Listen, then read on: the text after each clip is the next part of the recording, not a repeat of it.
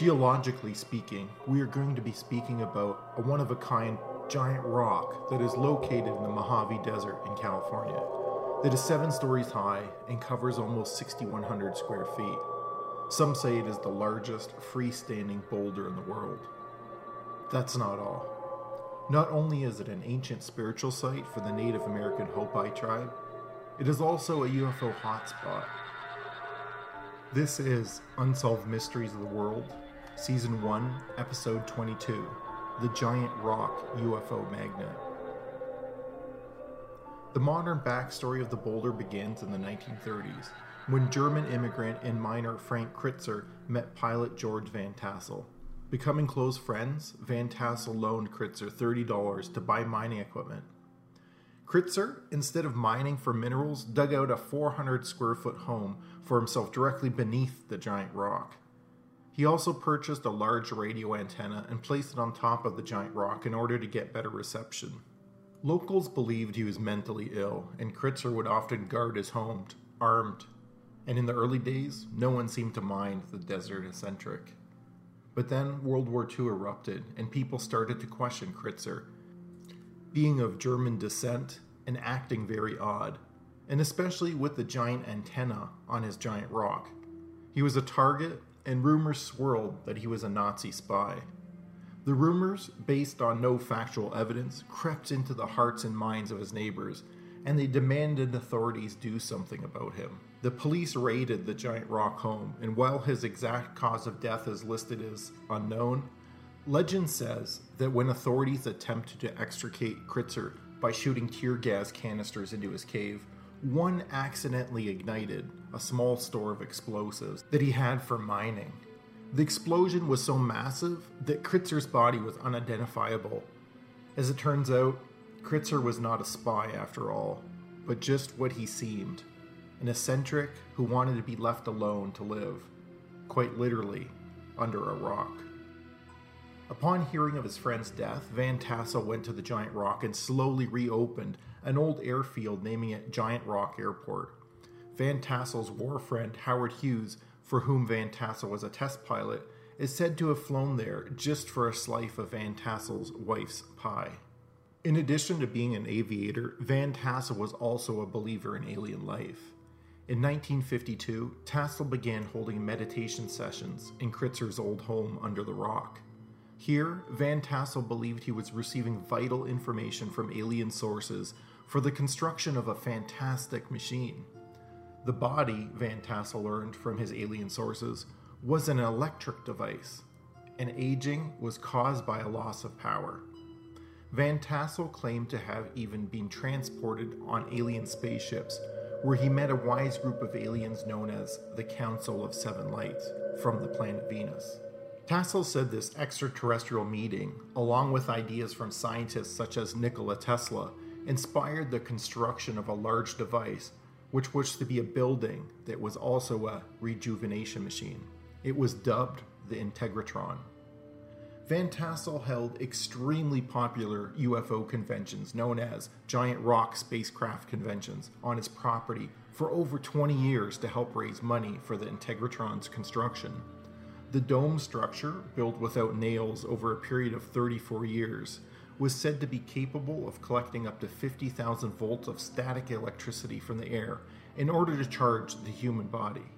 It was said that once fully complete, it would have anti gravitational and time traveling capabilities provided by extraterrestrial life on Venus. In 1957, Life magazine featured the UFO convention in Van Tassel in one of their feature articles. The culture of the American fascination of UFOs is captured perfectly in these photos, alongside the write up. We will scan these photos from the magazine and make them available on our Facebook page. Van Tassel hosted the Giant Rock Spacecraft Convention annually beside the rock from 1953 to 1978 that attracted at its peak in 1959 as many as 10,000 attendees. Guests trekked to the desert by car or landed airplanes on Van Tassel's small airstrip. Every famous contactee appeared personally at these conventions over the years, and many more not so famous ones. References often state that the first and most famous contactee, George Adamski, boycotted these conventions. However, Adamski attended the third convention held in 1955, where he gave a 35 minute lecture and was interviewed by Edward J. Ruppelt. It was the only such convention Adamski attended. Van Tassel even self published a book entitled I Rode a Flying Saucer, which is still available today in electronic form. Original publications are rare and extremely collectible. The book describes meeting tanned space creatures who transmitted knowledge to him through telepathy. Van Tassel claimed that Solganda, the alien's leader, ultimately instructed him on how to build a time machine that would heal and strengthen humans. But just before the completion of the Integratron's construction, Van Tassel suffered a heart attack. Rumor has it that he was visited by members of the US military shortly before he died, driving conspiracy theorists into a frenzy. In the 1970s, the Integratron was being developed into a full swing disco, but plans and funds fell short, as did the disco craze. Today, the unfinished Integratron still stands out in the desert, cared for by the current owners, who put it to use as a site for sound baths, which, according to their website, are 60 minute sonic healing sessions that consist of 25 minutes of crystal bowls played live. In February 2000, a giant chunk of the rock broke off, and spiritual leader Sri Nath Devi interpreted the break in a positive light. He says, The mother had opened her arms to us, cracking open her heart for the whole world to see. Geologists speculate the break was the result of fires burned under the giant rock in what was once Frank Critzer's underground home. In 2008, the UFO convention at Giant Rock was revitalized as the Retro UFO Convention. This is KMIR 6 News at 11. Well, some say flying saucers are a hoax. Others say proof there's life on other planets is right here in the desert. KMIR 6 reporter Tina Patel takes a, a look at UFOs. Fact or science fiction? Last week, dozens of people in the Phoenix area reported seeing strange lights in the sky. A few days later, the unidentified flying object was identified. An Arizona man admitted to tying flares to helium balloons and letting them loose from his backyard. This sighting may have turned out to be a hoax, but there are plenty of other people who say they have witnessed something not of this world. Yes. Yeah. I've had I've had experiences out here I cannot explain. Here is Landers, a city in the high desert that is home to two mysterious places. Giant Rock, which is said to be the largest freestanding boulder in the world. It was here that in the 1950s an aerospace engineer named George Van Tassel supposedly encountered a being from Venus, a being that told him to build this structure just a few miles away, the Integratron, a circular dome that some say has healing powers. Today it's easy. We have all our little gadgets, we have all our little tools, and we can know where you know the magnetics go and all the ley lines and everything. And George kind of instinctively or intuitively, or was told, so we say, from the the space people, this is where he should build it. This weekend, the Integratron was the site for the third annual Retro UFO Convention. It drew about 100 believers from around the country. Or they have very good speakers that come out here, and there's a freedom to discuss things that you can't discuss in a lot of other places. The convention had a light-hearted tone. One of the events was an aluminum foil hat making contest. Because the humor is creativity, the joy is the creativity. But the reason these believers came together is no joke. Many of them say they have made contact with extraterrestrials. Bob Short says the first time for him was through a ham radio voice communication, sometimes we would get numeral code, numeral code, but mostly voice communications. They told us about the coming of the Greys, told us about that, that that was coming on, told us about the coming of the particle belt that was going to that we were going to be passing through together with the Pleiades. In the 1950s and 60s, Short came to Giant Rock to meet with Van Tassel and other contactees. He told us the reason aliens chose to communicate with them. We were willing to listen to them, willing to be open to listen to what they had to say, rather than being closed off. And the message he says he got? To take care of Mother Earth, stop the aggressive attitudes. Keep the mind open, don't close it.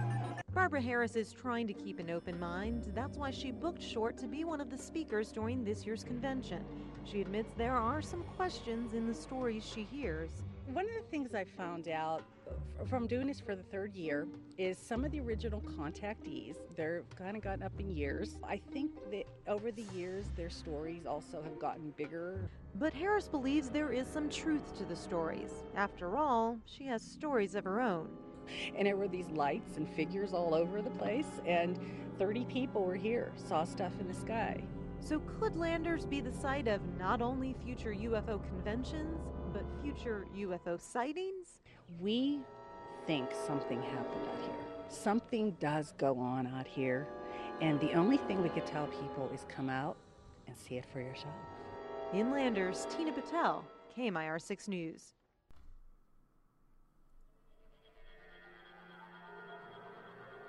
In 1964, Van Tassel was interviewed by KVOS Channel 12 because they were fascinated by Van Tassel's extraordinary precognitive statements for a UFO event. In 1952, over a week before the events of the Washington, D.C. UFO incident, George Van Tassel notified the U.S. Air Force, Los Angeles Herald Examiner, and Life magazine editors of the future events of the 1952 Washington, D.C. UFO incident via registered letters. This event was witnessed by thousands of people in and around the Washington, D.C. area. It is one of the most publicized sightings to have ever taken place, and somehow Van Tassel knew they were going to occur. Here is the unedited interview, courtesy of KVOS Channel 12, Center for Pacific Northwest Studies, Western Washington University in Bellingham, Washington. Please note that the sound quality is limited and that the first five seconds of audio have been cut in a 1960s newsroom by accident. It also ends abruptly, again, due to the physical cut of the film stock. Bad. So it's safe to talk about flying saucers and people from outer space, people who may be circulating among us now and who demonstrate their unearthly qualities if they choose you as one of their agents by disappearing and reappearing at will in your very presence, in front, if necessary, of many witnesses, and who land on this materialistic earth in flying saucers, to which you, if you're one of the chosen, shall enter through an anti-gravity elevator. Nothing to hold you up. You just whisk up into the body of the flying saucer, a scout ship from outer space. No way. I'm not really joking because I've got a man now, here and now, one of the men who claims fervently that he has met these people from outer space, has talked to them, and has been given secrets of things such as a time machine from men from outer space. You'll meet this man after this plebeian and earthly message.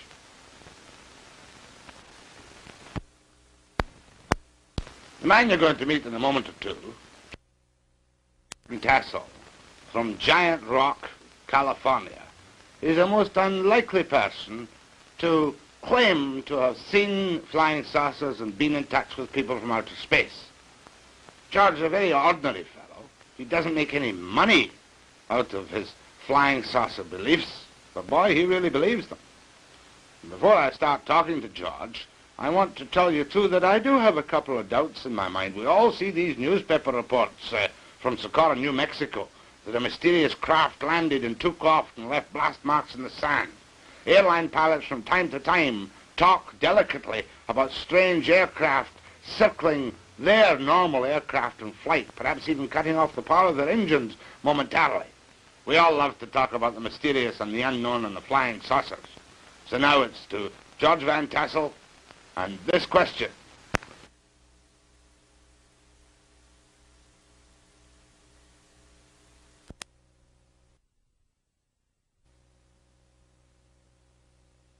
Time machine you're building down in uh, California? Well, Jack, this was the result of a formula uh, which uh, was given to me by a man who landed a ship at my airport in 1953. And uh, we put this uh, formula under research, tested a number of experiments on a bench in a good electronics lab in Chicago, and we produced phenomenal results uh, with evidence that uh, we should do it on a larger scale in order to be able to do more with it. And uh, this evolved out of something that started in 1953 into a four-story high machine uh, that we're working on down there today. Now, George, um, I don't care whether the machine is four stories high or 40 stories high or four inches high. When I say calmly and unexcitedly, a time machine, what does your formula tell you you can do with a time machine? Well, Jack, uh, our formula has no time factor, which uh, electronic formula does have. And uh, on the other hand, uh, electronic science has only had two dimensions to work with, the electric pattern and the, the magnetic pattern perpendicular to it. And we discovered a third zone, which we call a time zone, uh, and we are uh, working through this zone with an effort to orient the magnetic field to give us uh, other results than our science can obtain at present. George, just double talk to me. A time machine means to me a little box that I can go into and go back 5,000 years or forward 10,000 years. Is that what your formula tells you you can do? Well, Jack, this isn't a little box. This is a, a four-story machine focusing fields that we can orient to produce this zone big enough for a man to get into. It isn't a box. But what into. happens to the man when he gets into the zone? I'm Well- all agog with curiosity. Jack, we've discovered this zone is subject to thought. Now, since time doesn't record events uh, the way we do on calendars and clocks, you could only record an event by thinking of it. Now, theoretically, we believe we can take a videotape magnetic uh, camera into the time zone and photograph uh, Lincoln's Gettysburg Address or Caesar's armies marching or anything that's ever happened. All right, let me get this straight. In other words, you're telling me, like H.G. Wells imagined 50 years ago, that everything that happened in time is still there to be seen by the recreation electronically of a thought which exists. Uh, Jack, uh, you know how you uh, talk into a tape on a tape recorder and play the interruptions back, identical to the uh, play that you made. Uh, the Earth's magnetic field is uh, the same way. You can put interruptions into it and play them back out of it. An associate of ours in creating a magnetic coupler with this principle coupled in the Earth's magnetic field and played back TV shows from stations that, that aren't even in business anymore. You mean an experiment has been done to bring out of the air television programs which have been and gone? Been and gone. Now, where was this experiment conducted? It was conducted in Santa Monica by an associate of mine. Why hasn't this hit the headlines throughout the world as that's a time machine in action? If I can. Well, uh, Jack, uh, the reason it hasn't hit the world is because, uh, uh, as I understand it now, the Navy Department uh, took him and the research over because uh, uh, he also discovered he could bounce uh, magnetic echoes off the ionosphere and locate submarines under the ocean, regardless of where they were. So Who is this associate of yours? this is a fellow named Charlie Arts. Charlie Arts. Yeah. And is he a free man walking around today? Well, he's free where uh, where he is in this uh, super secret research he's conducting. Now, so therefore, you tell me soberly in front of this television camera that things, uh, old television programs, have been recreated out of nothing. Played back with a picture and the sound just as good as the day they were broadcast. We've done this many times. Why didn't you bring one up with you? Well, this requires quite a piece of apparatus. This magnetic coupler works on around 50,000 volts, and uh, it doesn't uh, have any radio frequency uh, connected with it. And actually, the television set which plays back the picture doesn't even have an antenna connected to it. George, you know as well as I do, and you've been on television 350 times, and I've known you. I met you once seven years ago, and I kind of like you. But you know what the people out there are saying. They're saying this man's a nut. Well, Jack, you know, when Fulton was running his steamboat up the Hudson River, there were people still standing on the bank saying it couldn't be done. All right, let me take you further back, though. You have a time machine plan. You have done experiments which show you can bring the past to life. Where did this formula come from? I love that Scotch accent. uh, Jack, the formula came from a ship that landed at my airport in 1953 on August the 24th, uh, which had four people aboard it that came from another planet. I'm breathless. Well, you're not only breathless, I was breathless. But I'm cynical, too. Well, that's fine. That's the way to be. In fact, I'm a bigger skeptic than you are of many things. I'm an unbeliever. Convince me that this really happened to you. Well, uh, this this thing is very similar to a thing that happened in our biblical records, where uh, a Lord presented Moses with a pattern to build a tabernacle. He, they came out of the sky. They handed him stone tablets, and this phenomena that's taking place today is as old as our history, as our civilization. This isn't anything new that's occurring. It's something that's uh, being continued in another time of crisis when uh, uh, conditions affecting the people of this planet are reaching a point where somebody has to take care of the situation. Now, I don't intend in any way to be disrespectful or blasphemous, but do you feel, and I know you're not an evangelistic type, do you feel that you're some kind of Moses receiving a new word? Well, I don't. I don't uh, say that, Jack. I say that what is occurring now has occurred before. There's many records of these ships landing throughout history, clear back into Sanskrit. And uh, there are records in uh, the 1898 Chicago newspapers that covered the front page for three days of a big ship setting over Chicago. When you realize we're dealing with a with a type of man that is, is almost as far above us in intelligence as we are above the lower animals, uh, there isn't anything phenomenal in this at all. Now, you say casually, because this is your life's work now, uh, ships. Now, you mean flying saucer, don't you? Well, a flying saucer was a name the press put on this thing. And actually, what they termed a flying saucer was nothing but a scout ship from the big carriers. But I want to go back to that night in 1953. Tell me, where did this happen for people who, who, who haven't heard you talk or seen you yet? It happened uh, on my airport, which I've operated for the last 16 years, uh, at Giant Rock Airport, 17 miles north of Yucca Valley in California, or 40 miles north of Palm Springs. Now, this is a private airport for small aircraft, is it? This is an airport used both by the military and private uh, aircraft. You own this airport, do you? I lease this airport from the United States government. I've operated it for 16 years since I retired from the flight test business in the aviation. Right now. How old are you now, by the way, George? I'm 54, Jack. Got uh, three grown daughters, married, and 11 grandchildren. You don't mind if I ask you the stock question? I know that you've been asked every obnoxious question that can ever have been asked. You've never been treated for any form of emotional upset. I've never had an emotional upset other than women. Except that night in Yucca Flats, not Yucca Flats, a Giant Rock, when this uh, ship appeared. Now, give me the details, George, because I'm never, never tired of hearing the details of a man who says he has seen creatures from another world. Well, actually, Jack, this was as simple as uh, crossing a street and getting hit by a car. After it's over, you're the victim of the circumstance.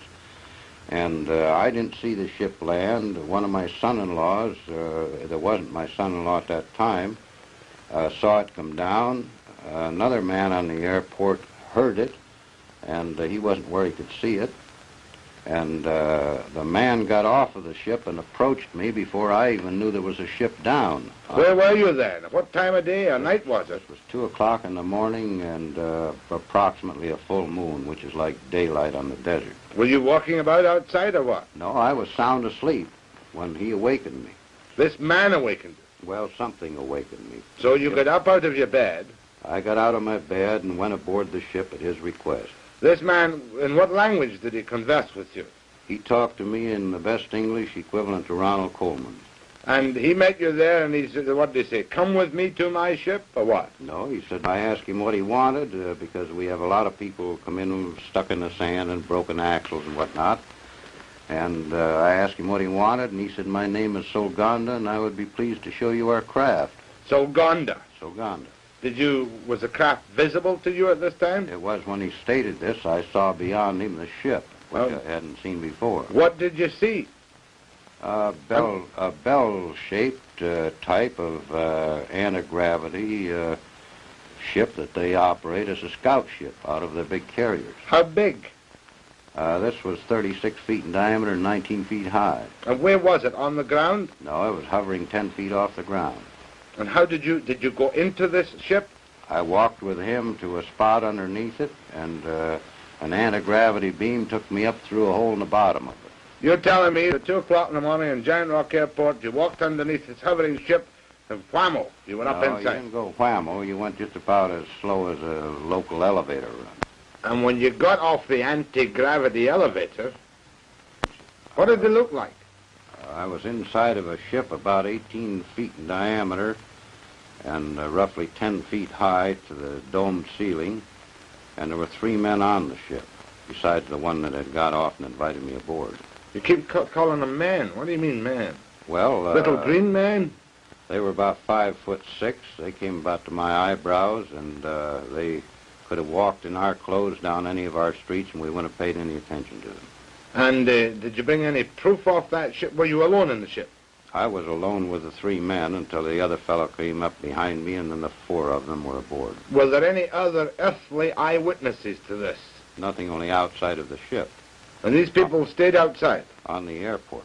And did you go anywhere in this ship? Not to my knowledge, when I got off, it was the same place it was when I got on. What do you mean, not to your knowledge? Had the door closed when you went in or something? I don't know, because it was below the deck. And uh, w- did these people tell you where they came from? They didn't say where they came from, but I've been in the air game since 1927, and their instruments were unlike anything I'd ever seen before.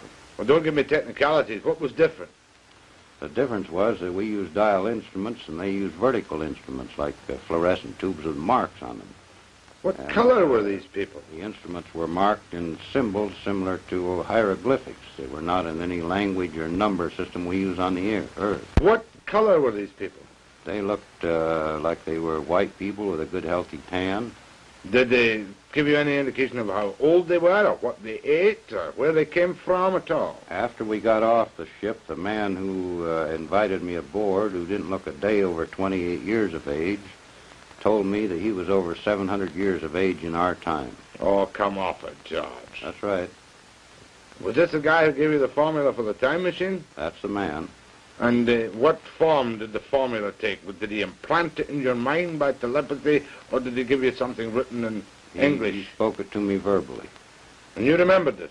There's nothing to it to remember. Will you tell me now? The Yeah. formula for a time machine. F equals 1 over T. F equals 1 over T. F being frequency and T being time. And this enables me to, to, to go back to the time of Caesar's armies uh, conquering Britain. Well, it would enable a mathematician to work this out, yes. And why hasn't this been acclaimed like Einstein's E equals mc squared? Well, why hasn't the fact that the United States government's been flying uh, anti-gravity ships since 1956 been acclaimed? Or the fact that there's a crater on the moon with a base in it since 1954 we've known this? Well, but let's get first of all the U.S.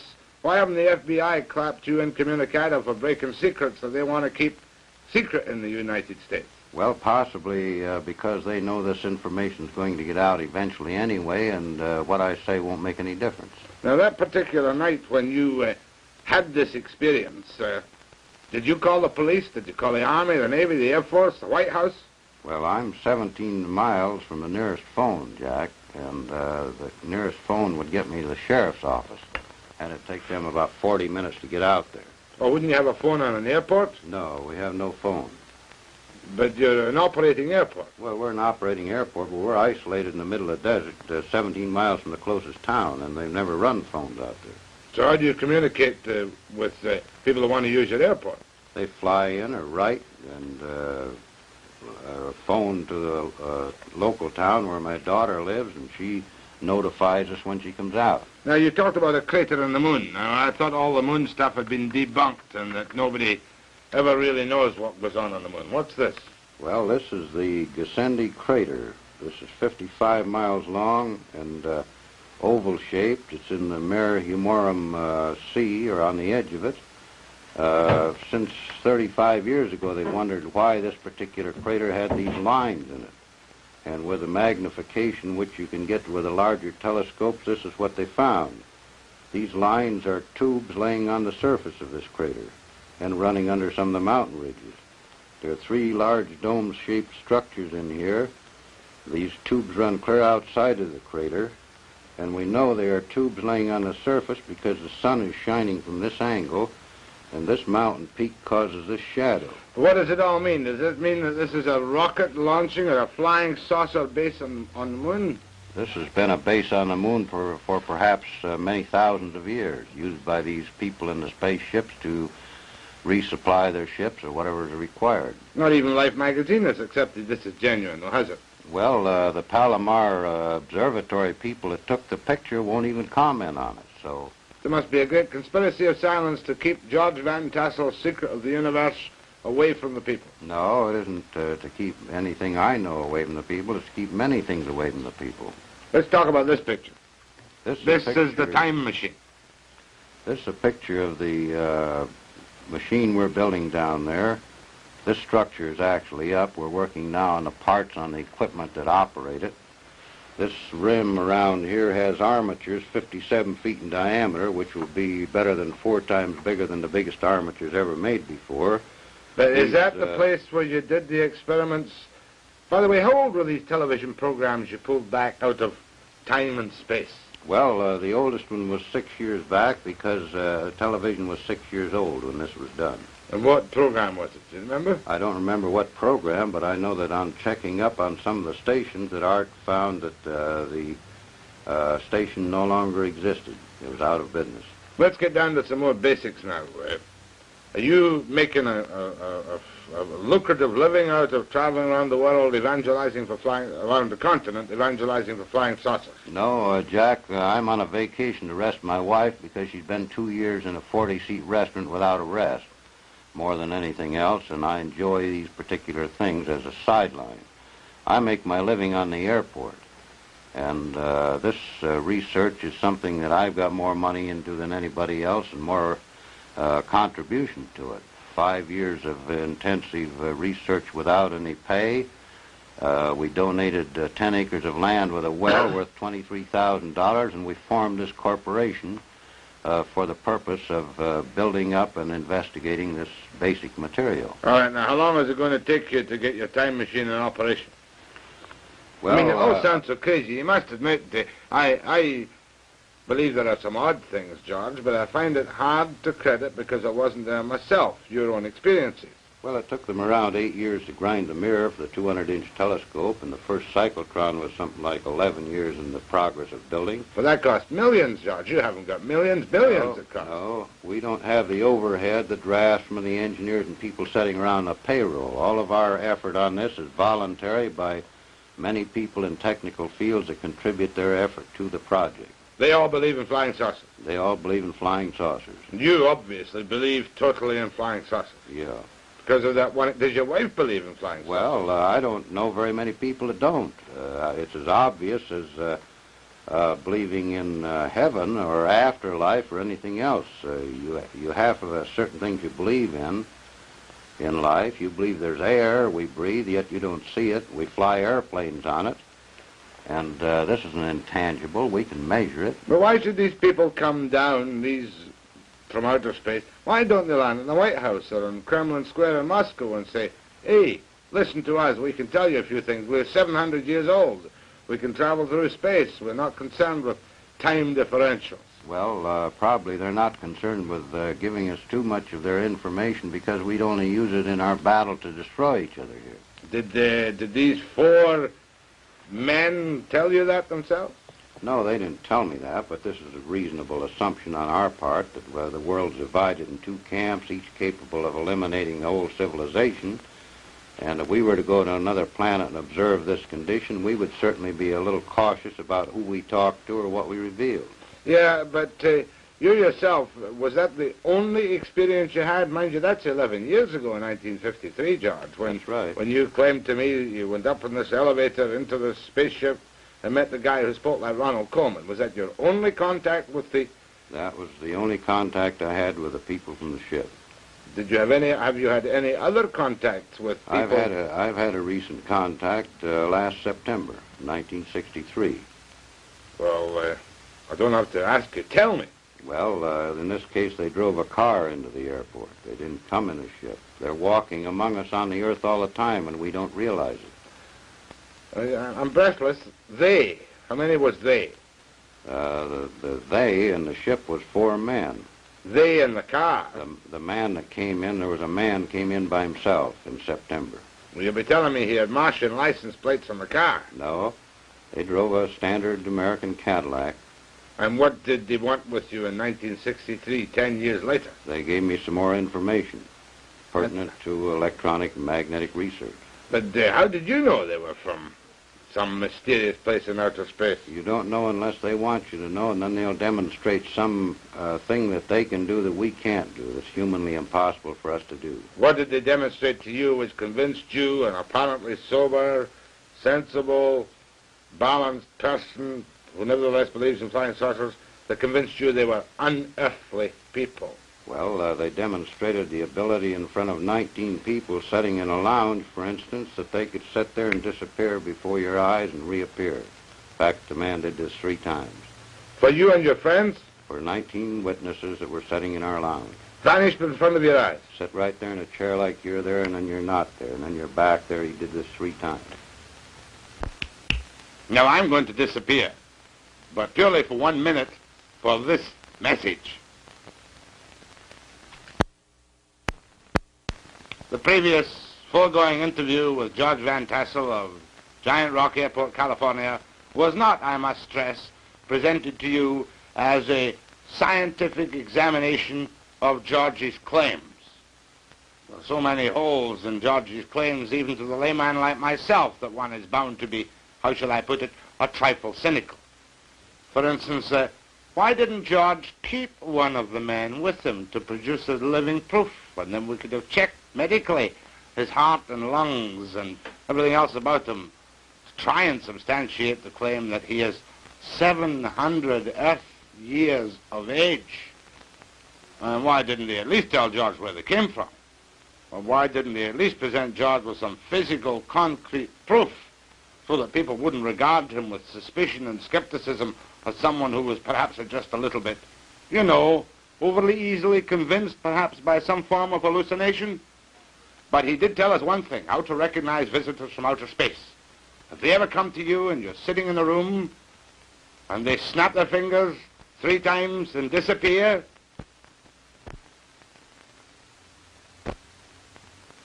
and when they reappear a few seconds later, then you'll know for sure that they are from outer space. Thank you and good night.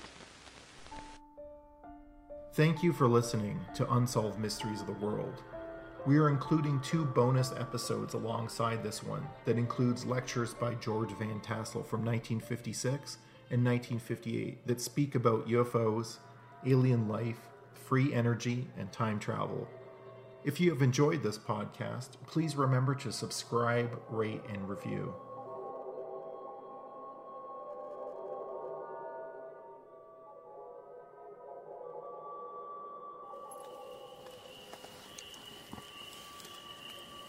Sitting around a campfire late at night, beer in hand, telling tales of Slender Man, Bigfoot, and the Wendigo, or listening to your favorite podcast about these legends.